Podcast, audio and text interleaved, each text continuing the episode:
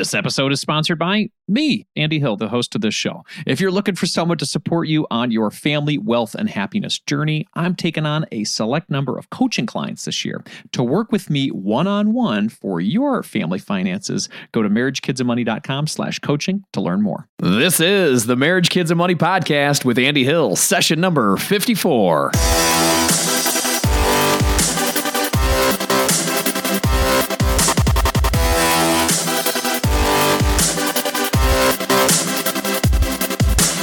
This show is dedicated to helping you strengthen your family tree and live financially free. Thank you so much for being here today, everybody. As you can tell, my friends, I have lost my voice, but the show must go on. this week, I attended FinCon, which is a financial conference for folks that are in money and media. And since I fancy myself a podcaster nowadays, I decided to attend to see what it's all about. And man, I, I really came away with some excellent, excellent advice, excellent nuggets to improve this podcast and give you all a better experience. So I did lose my voice, but I gained a lot of knowledge, I guess we'll say. so I had uh, I had some great conversations. There were 1,700 people here. What an incredible group of folks! Very kind, warm, and open, and uh, probably got to chat with at least hundred of them. And one one individual conversation that I had that I was able to get a microphone in front of was with Erin Lowry. She's the author of Broke Millennial. And Erin and I had a chance to chat about a couple different topics, but today on the show, we are focusing on getting financially naked with your partner. That sounds a little off for a family show, doesn't it, Andy? Uh, but really, this is all about being transparent with your partner as you are starting to approach the you know the big chat the big are we going to get married chat? And with that you know you talk a lot about a lot of things like uh, religion and sex and in-laws and how close are we going to live to family but you also need to be thinking about this uh, big conversation about money and you know what's going on in your life before you guys got together and how are you going to make it work together? So without further delay let's jump into the conversation with Erin Lowry and get financially naked and learn how we can have that great discussion that'll lead to a great marriage Live from FinCon 2017 in Dallas, Texas. This is the Marriage, Kids, and Money podcast. We have an excellent guest today, Erin Lowry. How's it going, Erin? It's going great, and it's early. How it are you? It is, and I'm talking way too loud for 8 a.m. I'm very sorry about that. It's okay. It's okay. I'll be your coffee. All right, great. Let's get this energy level up. Sounds good. Let's do it. Uh, Erin, you have a new book called Broke Millennial. Tell Yes. us what that's all about. It is the ultimate guide to go from flat broke to financial. I don't know if we can swear on this podcast. Go for it. Badass. There you go. Is Yes. that swearing? I don't know. Some people are really kind of iffy about certain words. I just kind of I just kind of bleep left and right on Okay, the great. podcast just in case. Okay, I really don't know all the rules with iTunes, but we'll find out. Yeah, you could put Maybe the I'll get E booted. next to my episode. There you go. There we you go. go. Mm. That makes it badass. True. See, I just I just joined you. Ah, yes. so it's the the ultimate guide for any broke millennial, and it's a step by step journey. Starts very basic and gets into some more of the heavy issues later on in the book. And the point of it, uh, my little joke about it, is it's something you could take to the bathroom and learn something because each chapter stands on its own. So no matter where you are in your financial journey, there is something for you in that book. I like how you broke it up. I actually had a chance to go through the book on the plane ride here, flew through it, and I liked your your alternative look to not reading it from chapter 1 through chapter uh, 17. How many were there? 18? 18. There you go. I was 18, close. 18? Yeah. So I did. I, I took advantage of that. I bounced around. I learned a lot, um, but it was a very great read and exciting. And I know that from what I've heard, you're really influencing a lot of millennials right now to make some changes in their lives. Have you heard from individuals who've read your book that have said, "I'm making a change," or do, do they just want to go back to Snapchat and leave it all alone? I've had some really great feedback. It actually started with my editors when I sent in my initial book proposal. Yep. Both of the editors emailed me like, "I have initiated this change already in my financial mm-hmm. life." A big one for people is switching banks. So a lot of folks were at banks that were giving them 0.01%, Yep. and they've already switched over to something that gives 1%, or maybe they used to get hit with overdraft fees and they switched to someone that was a little more friendly. So at least if they got an overdraft fee, it wasn't three or four in a day. So those are definitely some just like upfront, immediate things that people made changes on. Cool. Then there are a lot of people who started to budget, or if not, set up a strict budget, at least start thinking about cash flow, which is what I uh, rebranded budgeting to be. Cash flow is a sexier word than Yes, budget. Much sexier. I was like, you know what? Everyone hates the B word. Let's go with cash flow. Nice. Now that makes a lot of sense. And you, you started to talk about banks there. Uh, we're lucky enough to have our booth today sponsored by Ally Bank that provides a more decent interest rate, isn't it? They do. They're actually one of the big ones that I talk about in the book and use personally. I do too. So not only are we just, you know, propping up our sponsor here, but we actually are members of Ally Bank. So, um, so how did you get interested in personal finance? How did you jump into that? Oh man, how much time do we have? so the the origin story that I actually opened the book up with this story is that when I was a little girl, my parents weren't very big on handing us money. Mm-hmm. If you wanted something, you had to figure out how to earn money. But at seven, you have very limited employment opportunities. So my mom was having a yard sale, and I had the strategy that if I set up my little Fisher Price table and sold Krispy Kreme donuts to the people coming to haggle over Abs of Steel videos, this was the 90s, then I was going to be able to make a lot of money. So I asked my dad if he would stake me because I didn't have enough money to actually go and buy the Krispy Kreme donuts, and I also didn't have a card to get myself there. How old were you again? I was seven. Seven. Okay. And my little sister was four. So my dad went and got the donuts, and I got my little sister to help me out for a little bit till I lost her attention. And I sold out the donuts pretty quickly. So I'm sitting there looking at this pile and pile of quarters and thinking I'm flushed with cash. My dad comes over and he goes, All right, but Kaylin worked for you for a little bit, and then I actually bought the donuts. So if you have twenty dollars here, it's eight dollars for the donuts, two dollars for your sister. So your net profit is ten dollars. And this wasn't just a like that's what it would be scenario. He actually took the money out of my hands, and that was my first little lesson about money. I like dad. Yeah, me too. but from then on, it was kind of Lowry Family School of Hard Knocks about finances, and we had very real world experiences when it came to money, all the way through having to help pay for college. 50% of college had to be paid for out of our pockets. So, you know, go get your scholarships or figure out loans, whatever it was going to be. My sister and I were both fortunate enough to get scholarships to go to college, and we That's picked great. the colleges where we got scholarships. So, I mean, it was very, very early lessons teaching me about money, so it was never something I was afraid of. And that's really the message that I try to get out in the book. It's either you control your money or your money controls you. That's I'm great. trying to get you to control your money. I love it. So thanks, mom and dad. Right? Yes, absolutely. Very cool. So you graduated from that college, then you went off to New York, Yes. right? And started to live your life. And at what point did you decide, hey, I'm gonna I'm gonna blog about this? I started shortly after I survived living in New York City on $23,000 without going into debt. Hmm.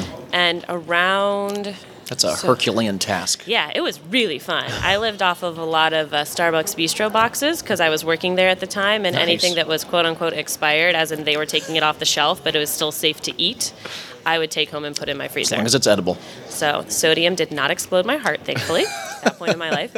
But afterwards, uh, I moved into PR for a period of time, and I went from making twenty-three thousand dollars to thirty-seven thousand five hundred dollars, and I thought I was rich. Absolutely. great experience there for about six months until a little bit of tiny bit of lifestyle inflation that I was allowed to have crept in. And I'm like, you know, this is not a lot of money. But I still knew how to handle it. Yeah. And I was having a lot of friends who were in that similar phase of life where even friends who came from very comfortable backgrounds and a lot of privilege were very f- like confused and frustrated when it hmm. came to their money.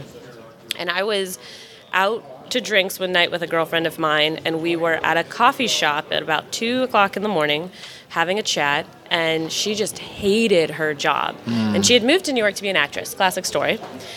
I said, I don't really understand. We're 23 at the time we were, and you don't have kids, you don't have student loans. Your parents could bail you out, worst case scenario. So why aren't you in a position to just go try it and then nanny, waitress, do what you got to do to Right. make ends meet?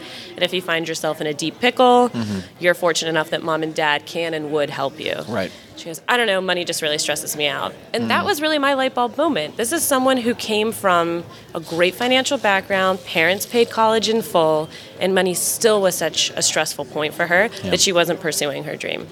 And that's really what inspired me to start going home and writing Broke Millennial. That's great. And then great. I, started asking around and asking friends and cousins in my age group, you know, what's your relationship to money? And by and large, people did not want to talk about it. they it. don't want to talk about it. No, and that's part of the reason my format is very storytelling, which you can even tell from me talking to you right now. I try to hook people with stories. That's good. Because it, it brings them in and then tricks them into learning about personal finance. Very cool. And you cover a lot of these topics um, that we're talking about right now, as well as a multitude of other topics to help millennials or really anybody uh, get a hold of their money. Yeah. And uh, one topic I wanted to dive into today, because we don't have oodles of time, I'd love to spend a couple hours with you, but really we've got a short period of time today, um, is the dreaded money talk that you'd have with somebody that you've become very close to almost marrying. You know, you almost to that engagement point, or somebody that you're really ready to commit with. Uh, since my show is called Marriage, Kids, and Money, as we head into that marriage, there are there are important things that we need to know and and learn about our, our partner before we make this major commitment. I'm seven years into my marriage, and uh, I love my wife deeply. And we had some of these chats, but maybe not as in depth as you've gone in the book. So I wanted to go uh, through some of those things with you. You use the term getting financially naked Yes. with your partner. what does it. that mean? So it's the process of bearing it all to your significant other.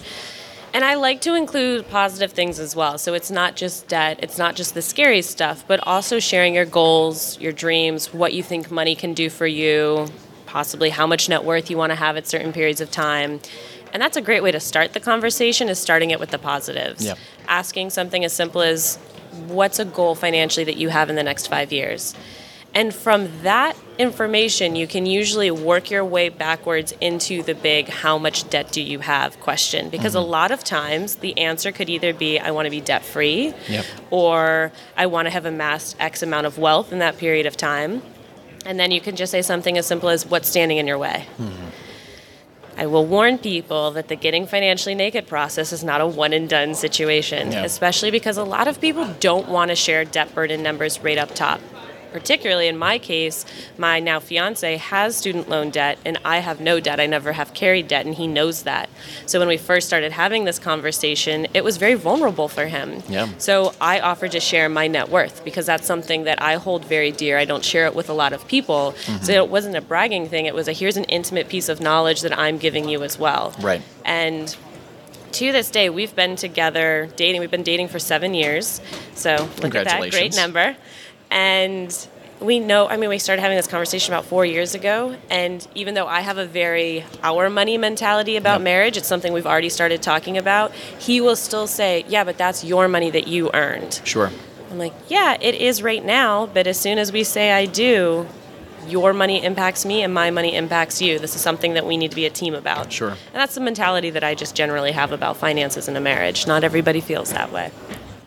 Well, it's a it's a good way to be transparent and open yourself up because that's exactly what you're doing in marriage. You're, I mean, everything from health to to religion to sex to, you know, uh, in-laws. Uh, you need to know all this stuff before you get into marriage. It's very important. Absolutely. And with so many people, I mean, marriage is hard from what I understand with all of my expertise. but it's a long time. You're committing your life to somebody else. Life is long, hopefully. And so to be bringing in a stress factor or withholding important information and just hoping it plays out well is not a great indicator Yeah. that early on. So to me to to think about marrying someone and finding out within the first year or so that that person had massive amounts of credit card debt or student loan debt wouldn't necessarily make me question the marriage, but it would make me lose a little bit of trust in the beginning. And that's part of the reason it's so important to talk early on, is so that you can start building a strategy together. You can have an idea of what you're getting yourself into. it's essentially a contract at the end of the day. Absolutely. You want to go into this contract knowing full well all of the details of what's going to be going on. That's the businesswoman in you. I like It's it. true. So let's help people walk through the steps. I, you talk about the 101 and the 201 in your book, very college class esque. So walk us through the syllabus, Professor Lowry. Well, I would start 101 just having a very basic conversation. Like I said, asking about goals is a very helpful way to get it started. So, where do you see yourself financially in 5 years? What does retirement look like to you? You know, career-wise, where are you going? And kind of having a good idea of what your earning potential is in your career. Things can shift so fast. You can completely call a 180 and change your career. You never know quite how much, but it's good to be upfront about that. So just having those basic conversations then. You're going to level up when you want to disclose exact numbers about what the debt is, what the interest rates are, what the current payment plan is, how long it's going to take you to get out of debt. Like I said, this needs to be an evolving conversation, especially if your partner starts to get really tense and stressed mm. going through this. Back off, take a break, come back to it later. Unless you're up against the wall for some sort of reason, like maybe you haven't had this conversation, you're getting married in a week, then you need to rip the band-aid off quickly. But otherwise, let it breathe, let it let it come out kind of naturally, and so it's not a, a tense and stressful conversation. Right. I'd always like to, if people are in a happy frame of mind, instead of like being in the middle of a fight and then hearing something that sort of triggers something in your head and then going for the jugular. Yeah. You know, have it be a, a really calm, peaceful time that it's happening, and do it in private at home. Don't be like out on a date and all this and be like, so uh, student loan debt, how much do you have? Yeah. That feels like a very vulnerable situation as well. Hey, everybody, just jumping out for a quick break. Just to let you know that this show is supported by Bluehost. If you are interested in starting a blog like Erin Lowry did and had some pretty massive success, you're going to need a hosting service to support you. When I got my start, I used Bluehost. They made the process super simple and super easy. If you use the link marriagekidsandmoney.com slash Bluehost, you will get half off your monthly hosting cost and you'll be supporting this show. Thanks for considering it, everyone. That's marriagekidsandmoney.com slash Bluehost. Are you looking for someone to walk alongside you on your journey to family financial independence? Well, I would love to help you achieve your goals and help your family thrive. I work with couples, individuals, and families all around the U.S. via video chat and can assist in the following areas becoming debt free, growing your net worth, crafting and sticking to your budget, reviewing coast fire plans, developing strategies to build generational wealth for your kids, and designing your future work optional lifestyle. Doesn't that sound nice? if you're interested in working with me one on one, you can book a time with me by visiting marriagekidsandmoney.com slash coaching. I would love to help you strengthen your family tree and live financially free. Visit marriagekidsandmoney.com slash coaching to learn more, or you can click the link in our show description. Let's get back to our chat with Erin Lowry from Broke Millennial. For the for the people who are hearing this, they're maybe getting close to considering engagement, um, and they're thinking, I just uh, I just can't do that. That's too stressful, and I don't want to harm the relationship on, on the trajectory that it's on right now. Tell them why it's so important to do this. it shouldn't be a harmful thing, first of all. This should always be a positive, ultimately positive conversation. In the beginning, there are going to be moments that are tense. I mean, I write about money for a living, and we definitely have tense moments when it comes to talking about finances because it's it's intimate and it's something that people hold a lot of baggage about, have a lot of guilt about. They might feel that, you know, you have far superior knowledge, so therefore they feel intimidated by you or whatever it is. That's why people often hide things. They're embarrassed. Yeah. So it's making sure it's a safe space where your partner doesn't feel embarrassed or if he or she does, you back off and come back to it later. And I guess the other thing is you're just trying to like figure out how to dive into this appropriately. Don't pick around it. Just go for it.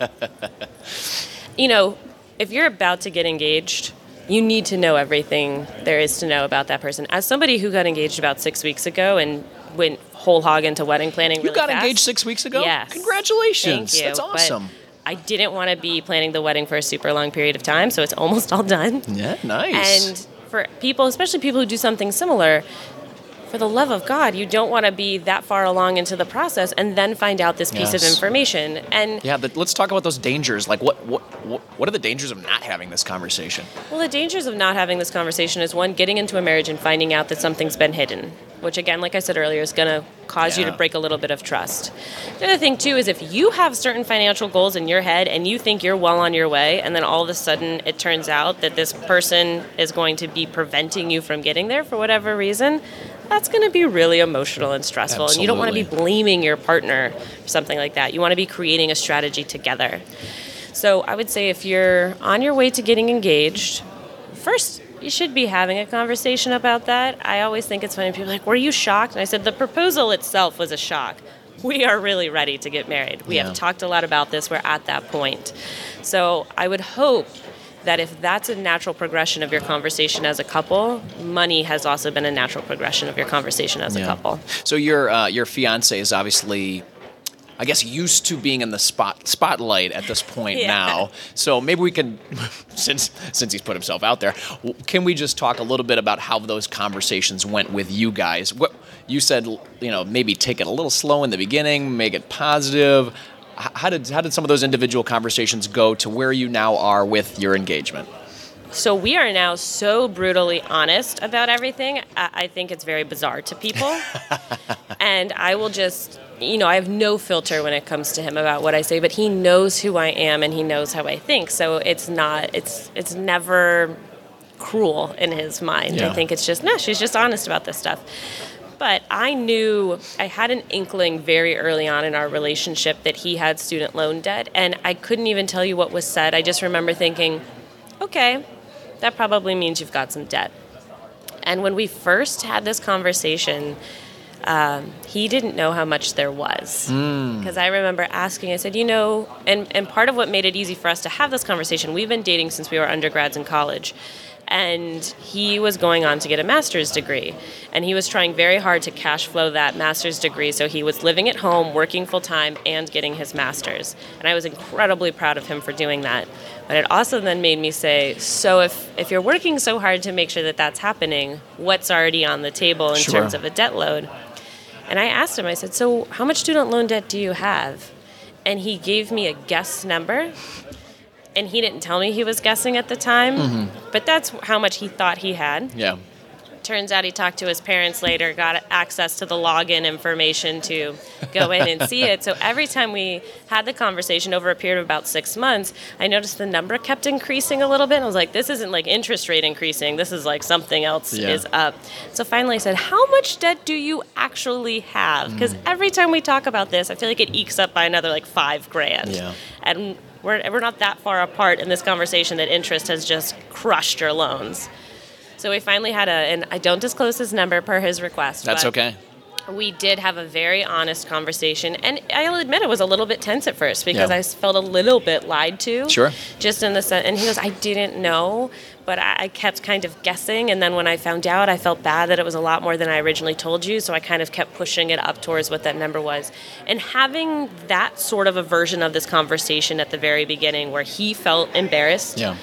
is what made me say, like, okay, listen, moving forward, we can never do that again. It always has to be a brutally honest conversation. That's good. That's good. Well, I'm gonna I'm gonna join your fiance in my financial immaturity uh, in my mid 20s. I decided that it was a good idea for me to go back for my MBA. And just because I thought, well, I'm making whatever, when I was making $28,000 out of college, and I said, well, surely I just need to go back to get some more school, and then they'll give me more money. So I went back, took a lot. I was I was blessed that my parents helped me pay for my undergrad, but then for my my MBA, I took a lot of loans, and for me, it was just kind of like rain and candy, man. It was like, oh, unsubsidized, subsidized, sounds great, no big deal.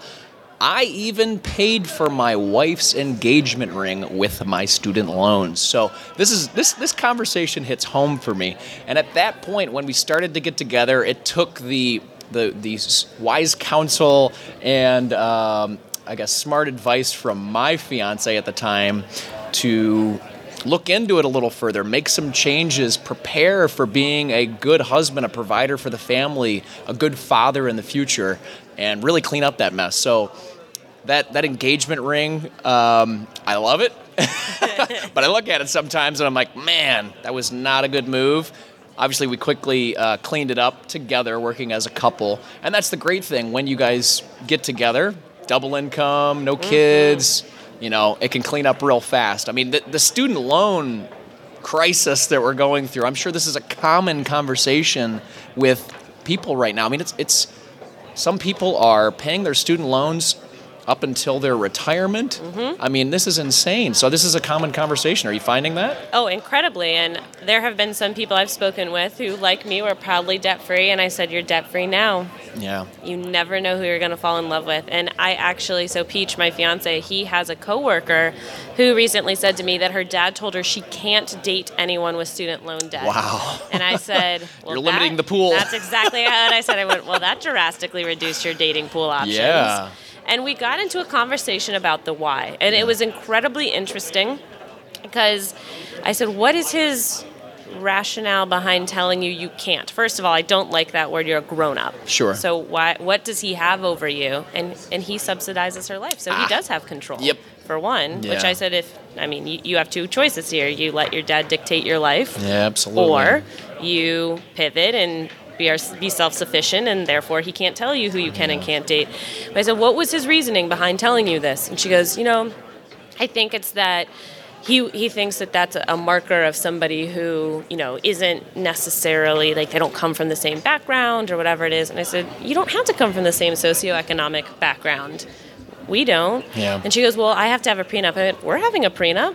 I don't think of that as a divorce contract. I Mm-hmm. Think of that as a great way to have financial conversations going into a marriage. Absolutely. Whether or not we even sign it, think about the conversations we're going to have to have in order to have all of those various clauses in a prenup. Hmm. It's a great way to talk about money ahead of time. Very smart way. And ultimately, I said to her, I was like, listen, you need to know why that student loan debt is there, and it's not necessarily important how much matters a bit, Yep. certainly, as a conversation, but what matters is how is he or she handling it now?